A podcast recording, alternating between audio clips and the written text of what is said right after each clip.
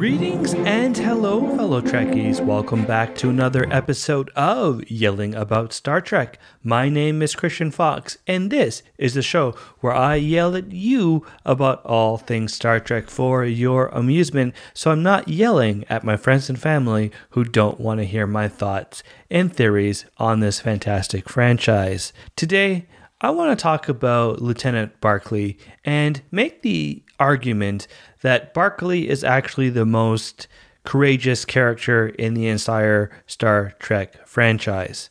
But before I get into all of that, make sure you get out of your space pajamas, put on your shiniest pair of boots, get a cup of coffee, get a cup of tea, maybe some iced tea if you want to pull the Archer maneuver, and brace for impact because things are going to get nerdy. Reginald Barclay now, he's a popular character, but he's reoccurring in that he shows up sometimes, but he's not in every single episode and not in every single series.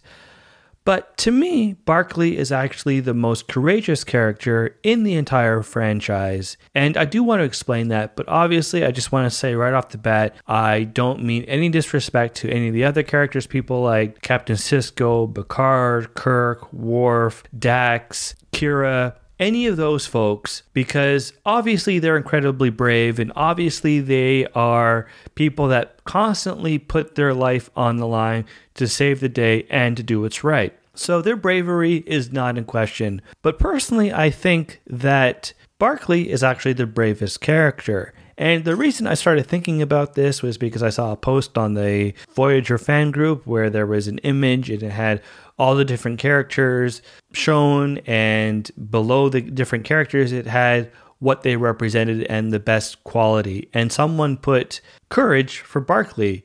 And another gentleman commented on it and said, Oh, yeah, that's actually really true because Barclay is very brave. And that got me thinking about Barclay and why I actually think he is the bravest character. So, the first thing that I think stands out with Barclay is the fact that he just has so many fears and constantly deals with those fears on a daily basis. And the, the first thing that I want to discuss is his fear of interacting socially and just social anxiety. But for him, it's incredibly high. And I myself don't really have any social anxiety. I like socializing with people. I love going to parties. I can't wait to get back to parties when they become safe, but generally I like that. Now, I do experience some social anxiety when I'm making small talk with someone. For example, if I pull up in my driveway and see that a neighbor is out on their porch, I get a lot of anxiety because I'm like, okay, I'm going to have to get out of the car. I'm going to go have to socialize, be polite, make sure that they know that I'm interested, but also find a way that I can politely say, oh, you know, it's been nice talking to you, but I actually have to get going. And trying to gauge all of that is just so stressful to me. But overall, I'm not really that uncomfortable socializing. But Barclay is someone that finds any interaction incredibly horrifying. And the way I think about it, and obviously I haven't spoken to Barclay because, well, for one thing, he's a fictional character, but I don't ever want to assume the way someone is feeling without actually finding out if they're actually feeling the way that I'm assuming they are. So in the case of Barclay, I don't want to go out and say this is what Barclay's feeling, but watching the show and seeing him interact, I get the sense that a simple interaction for him, say especially in season 3 when he's first introduced, you know, just having a conversation with say Geordi or a coworker is so stressful to him that it would be like me having to give a presentation in front of hundreds of people. Or even worse, it would be like me having to ride a roller coaster. And I hate roller coasters, I don't like them. But they're things that I will never really have to deal with because if someone wants to go to a, a theme park or an amusement park, rather, and they want to ride roller coasters, they might just say, Hey, Chris, I totally get that you don't want to, no pressure. Or they just might not invite me, and that's totally fine. But I really don't have to actually face that fear because, well, my daily life doesn't require me to do that. But for Barclay, he does have to face that fear every day. He gets up every morning, puts on his boots, gets his uniform all done up, and heads to engineering, and then has probably thousands of conversations with Geordi and with his co-workers and Riker sometimes, and that's horrifying. And he also doesn't feel like people like him because he's awkward, which makes him more afraid of actually doing that. But even with all of that, Barclay gets up every morning, puts on his uniform, and goes engineering and does his job, which is amazing. Basically, that would be like me having to go to Wonderland every day and get on a roller coaster or go on the drop zone or something horrifying like that every day for seven or eight hours, and then finally I could be relieved and come home.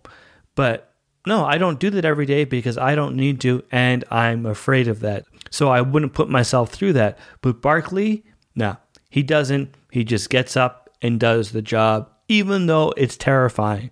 So I think right off the bat, he's dealing with his fear and trying to overcome it the best he can, even though he's not successful at it in the beginning and it's, you know, very awkward to watch him interacting with everyone else, and especially when he's interacting with Riker, because I would say that Riker is probably the most uh, socially skilled of the TNG cast, like someone that can go into any room and crack jokes and just generally be very fun to be around. So it's very awkward, but even so, you know that Barclay is trying to overcome that. Not only is he trying to overcome it, but we actually get to see a future where he has done it.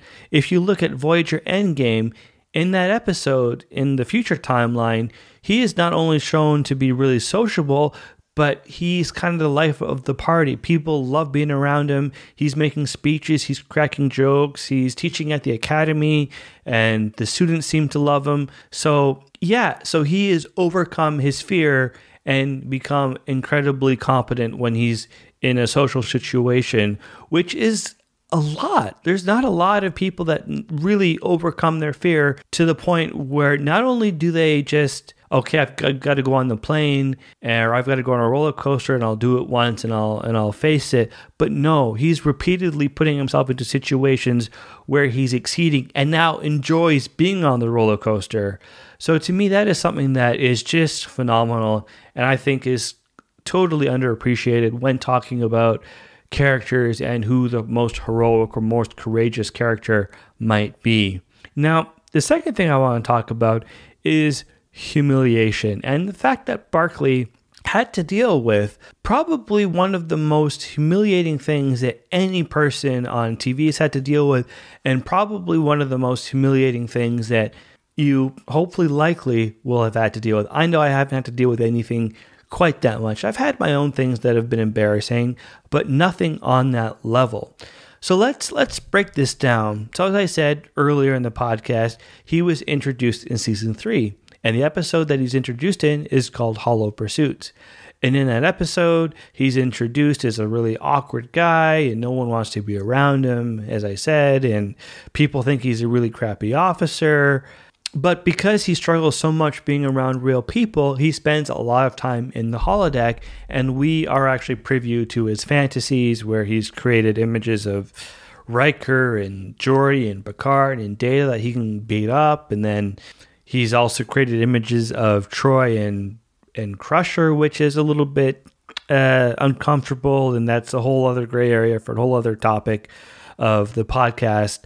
But yeah, he's he's kind of has these fantasies and has created them in the holodeck so you can sort of carry out his fantasies, which is again a little strange but understandable given that well the holodeck is very much like our TV and our computers with internet if you will put it that way just uh, it's a tool for escape and that's what people in the 24th century do when want to escape their real life so he creates all these fantasies which I understand. Uh, a little bit strange, but I get it looking at it from the 21st century lens of it's like a computer, it's like a TV, it's like a, the internet kind of thing. So I get that. But in that episode, there's a really cool subplot where there's something wrong with the ship, but no one can quite figure out what's going on. And so they have Barclay on the case, and Picard wanted updates. And Riker was like, "Oh, Barclay was supposed to be here. What's going on?" And then they find that he's in holodeck two or in some holodeck, and they go down to the holodeck and they walk in and they basically see him playing out his fantasies. So keep in mind, this is not just him sword fighting, but also the fact that Troi is there as the god of pleasure and and Crusher's there and they're all dressed in a very kind of provocative way. So, you know, reading between the lines, Riker, Geordi, and Troi can kind of figure out, you know, what he might have been doing or what he might have been fantasizing about. And so that's already awkward that his boss, his therapist, and his boss's boss are now in the holodeck seeing his entire fantasy. And so that would be like your boss and maybe your boss's boss, and as I said, your therapist, or people that you work with coming into your room at night and seeing, you know, that side of you that you don't really want to share with the world. And again, I don't want to get too much into it because I like to keep everything TNG in terms of like PNG on the TNG level, if that makes any sense. I like to keep things clean. But you can imagine that, yeah, we all have fantasies and there's things that we would rather not share with our bosses. And so just imagine them coming to your room, seeing what's going on, what your deepest and darkest fantasies are, and then making you go to work. Very likely you would have a conversation with HR. And I know if I was in that situation, I'd probably just say, all right, uh, I'm going to go to a different job. I don't really want to work here anymore because what you've seen is too personal. So I'd probably just bail and get the heck out of there and never look back and hopefully, you know, quit on good terms if that's even possible at that point. But either way, I'd probably just get out. And I'm sure a lot of people would probably say, no, my boss and my therapist and all these people have seen way too much and I can never ever live that down if I go into work again. So I'm going to quit. And that's totally understandable. But no, Barclay doesn't quit. He says, "Oh, this is awkward." Gets out, does his job, saves the day, and then stays on the Enterprise. He doesn't leave. He doesn't request a transfer. And Barclay doesn't say, hey, Captain Picard, uh, this really awkward thing happened, which I'm sure Riker's reported to you. Uh, so I'm just going to get a transfer and go to a different ship. Okay. I want nothing to do with you. No, he doesn't do that. He just says, I'm going to stay here and I'm going to get the job done. So he stays there, gets the job done, saves the day, and doesn't leave. And he's there for a good I want to say maybe six or seven years. I don't think the timeline's quite adding up, but I know he's there in first contact. So he's there for a long time. And again, he doesn't let that stop him. He commits to being on the Enterprise and doing his job to the fullest of his capabilities. And I don't even know if Riker or the other characters would even stay around that long if something like that happened to them. Maybe maybe not, but it's just it's something that would be very very difficult. But he goes through the experience and sticks around. And the final thing I want to talk about is his fear of being transported. And obviously, we don't know what that's like because it's a TV show and it's not real, but one can imagine that being afraid of a transporter is like one being afraid of flying. And people that are afraid of flying might not ever fly, or they might do it once in a blue moon and only when it's absolutely imperative. But in Star Trek, beaming up and beaming down to planets and doing all that kind of stuff is standard. It's the way we drive. It's like going onto a bus or getting a ca- taxi cab or getting an Uber somewhere. It's so common that we do every day that you just simply cannot avoid. And so Barclay deals with this and throughout the episode is trying to work around it. He's trying to avoid it, but eventually he confronts it and realizes that he has to be the one to go into the transporter and is able to find that survivors are there. So the fact that he overcame that fear as well and you never really hear about that fear again, implying that he's okay with transporting. And obviously, by itself, that's already a huge accomplishment. But when you take into account the fact that he already overcame his fear of socializing with people and his social anxiety, it's incredible. And it's even more incredible when you think about the fact that he overcame both of those fears in the span of three years. So, overall, I think because Barclay is willing to deal with his fears on a daily basis and has not left Starfleet or left the Enterprise is incredible. And I think something that deserves mad props and something that I think uh, definitely deserves more discussion. And with all of that, I think it's time we move into this week's edition of Wait, What Did You Say? And the technobabble that I chose for this week comes from the episode Unnatural Selection, which is the season 2 episode where Dr. Pulaski starts aging incredibly fast. And the dialogue is actually specifically from a scene near the climax where they sort out the solution and realize that they can use the transporters to essentially system restore her back to before she was exposed to the crazy virus that was causing all of these problems. And the scene is between Picard, Data, and O'Brien. And so Picard says to O'Brien, You said the transporter could be modified to filter out the changes in Dr. Pulaski. And O'Brien responds, Yes, sir, but we were unable to locate her trace pattern. And Picard responds, Well, what if we used a sample of her DNA, say um, from a blood test taken before she was exposed to the disease? Could that be used to filter out the genetic changes? And in response, O'Brien says, Well, I'd have to go into the biofilter bus and patch in a molecular matrix reader. That's no problem. But the waveform modulator will be overloaded without the regeneration limiter in the first stage circuit. And then Data chimes in with, Hmm, interesting. And so there are many things that I love about this scene. Obviously, one of the first things is I love all the technobabble, I love all the jargon, I love when they're incorporating DNA and molecular matrix reader. That sounds cool. Waveform modulator. I'm into that because, well, it sounds impressive. And regeneration limiter, another piece of technology that sounds pretty cool. So I love this scene simply for all of the crazy big words that they use to make it sound impressive in sci fi. But what really stands out to me in the scene is O'Brien's comment, We'll have to get into the biofilter bus and patch in a molecular matrix reader. That's no problem. I love the fact that he says that's no problem. It's like he said this incredibly complicated thing, but then said, Well, that's easy. Like, that's something I can do in my sleep. It's just the other stuff we have to worry about that's going to be a problem. And when I listen to O'Brien say that, it reminds me of mechanics talking about cars, like, Oh, we'll just have to you know, put the engine in and then do this and do that thing, or people that are really into computers are like, oh, I just swapped out the S- SSD drive for another drive, and then I, I did some other stuff, and I'm not even sounding that intelligent because all of what those kinds of people are saying are things I just don't understand. But I always appreciate it when they say that kind of stuff and make it sound like it's something super easy that everybody can get. So his comment, I'll have to patch in the molecular matrix reader, but that's no problem, is amusing to me and made me laugh when I was watching that episode. But the final thing within the dialogue itself is Data's comment, hmm, interesting. Now I know for a fact that Data is brilliant. So I know that Data understands exactly what O'Brien's talking about and is totally understanding the entire plan. But the way he says, hmm, interesting, makes it sound like he doesn't really know what's going on. That's the kind of response I have when someone says something really complicated, but I don't want to have to say to them, "Hey, look, I'm sorry, but I don't get what you're talking about. Can you break it? Can you can you break it down?"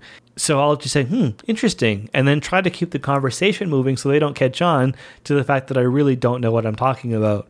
So Data's response and the way he delivered that line, rather the way Brent Spiner delivered that line made it sound like Data really didn't know what O'Brien was talking about, but didn't really want to say, Hey, O'Brien, can you explain that to me?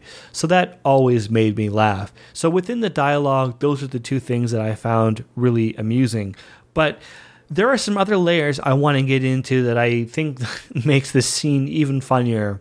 The first thing I want to mention is the technology of the transporter. The fact that they are able to essentially, as I said earlier, use it as a system restore. So they're able to say, hey, let's uh, take the DNA from Dr. Pulaski that was good before the exposure, and we'll put it into the into the computer, and then she'll go into the transport, and then she'll rematerialize back into her previous state. So essentially, what they're saying is we can use it to cure any disease any sort of illness. People really shouldn't even die or age because you can just pop them into the transporter and say, "Oh, what was your what was the last time that you were actually healthy?" and then use that data and then you'll just rematerialize them and they'll be fine. So that's kind of an issue and that's something that's been pointed out before. But the reason I was thinking about it this time was because of a video done by Trek Culture which check them out. They're a great YouTube channel that just really gets into Star Trek and they do a lot of really fun lists and they're amusing. Um, and they were talking about this as being one of the unresolved things that is never brought up again. But what made me laugh in that video was someone's comment where they basically wrote that the transporter is the most impressive piece of medical technology in the Star Trek universe, but they use it like a bus. And that cracked me up because they're right. It's like, yeah, this transporter can do all these amazing things medically, but they use it to beam down to planets. It would basically be like imagine if there was a device that could cure cancer, but instead we used it like a bus and literally we're like, we're going to take this incredible piece of technology that could cure cancer and any disease and we're going to use it to get from Walmart to Superstore or to Shoppers World. Like, how silly is that? So, that comment made me laugh, and it was a comment that kind of cracked me up for about a week or so, where it's just like, yeah, they take a transporter, this fantastic piece of medical technology, and use it like a bus. So that made me laugh. And the final thing I want to talk about, because I realize I'm like going at like warp speed here, because I'm like really excited about this, is who went to get that DNA. So in the scene, they're like, ah, if we use the DNA from Dr. Pulaski or DNA that hasn't been exposed, we can use it in the transporter and cure her. So what do they do? Riker and Data go into Pulaski's quarters to try and find something. They end up finding a, a piece of hair from a hairbrush, which works out in the day say it's fine. But this is a woman's quarters, okay? So you've taken Riker and Data, two men, and have sent them into the quarters to go find this piece of DNA. And what do they do when they go in? They look around a little bit carefully, but they're like, all right, let's just go for it. So they start opening up all of her drawers and throwing out her clothes and all this stuff to find the piece of hair. And to me, it's like, you're sending two dudes in to a woman's quarters and you're going to have them look around and look at very intimate drawers. And, you know, like, it's just, to me, is a huge invasion of privacy. Why not send Troi? Maybe with another woman, and they could look in because at least they're both women, so they have an understanding of you know her privacy and understand that. But to send two dudes in, like the first officer and the second officer, to go into her quarters, it's just I don't know. It's silly. Uh, it's not a big issue for the overall episode, but it's just funny that they two men went into her quarters and just started ripping out drawers and just throwing everything around and really not thinking about it. So that kind of made me laugh. So those are my thoughts on the episode. Love the Technobabble. Overall, great episode. Always enjoy rewatching that.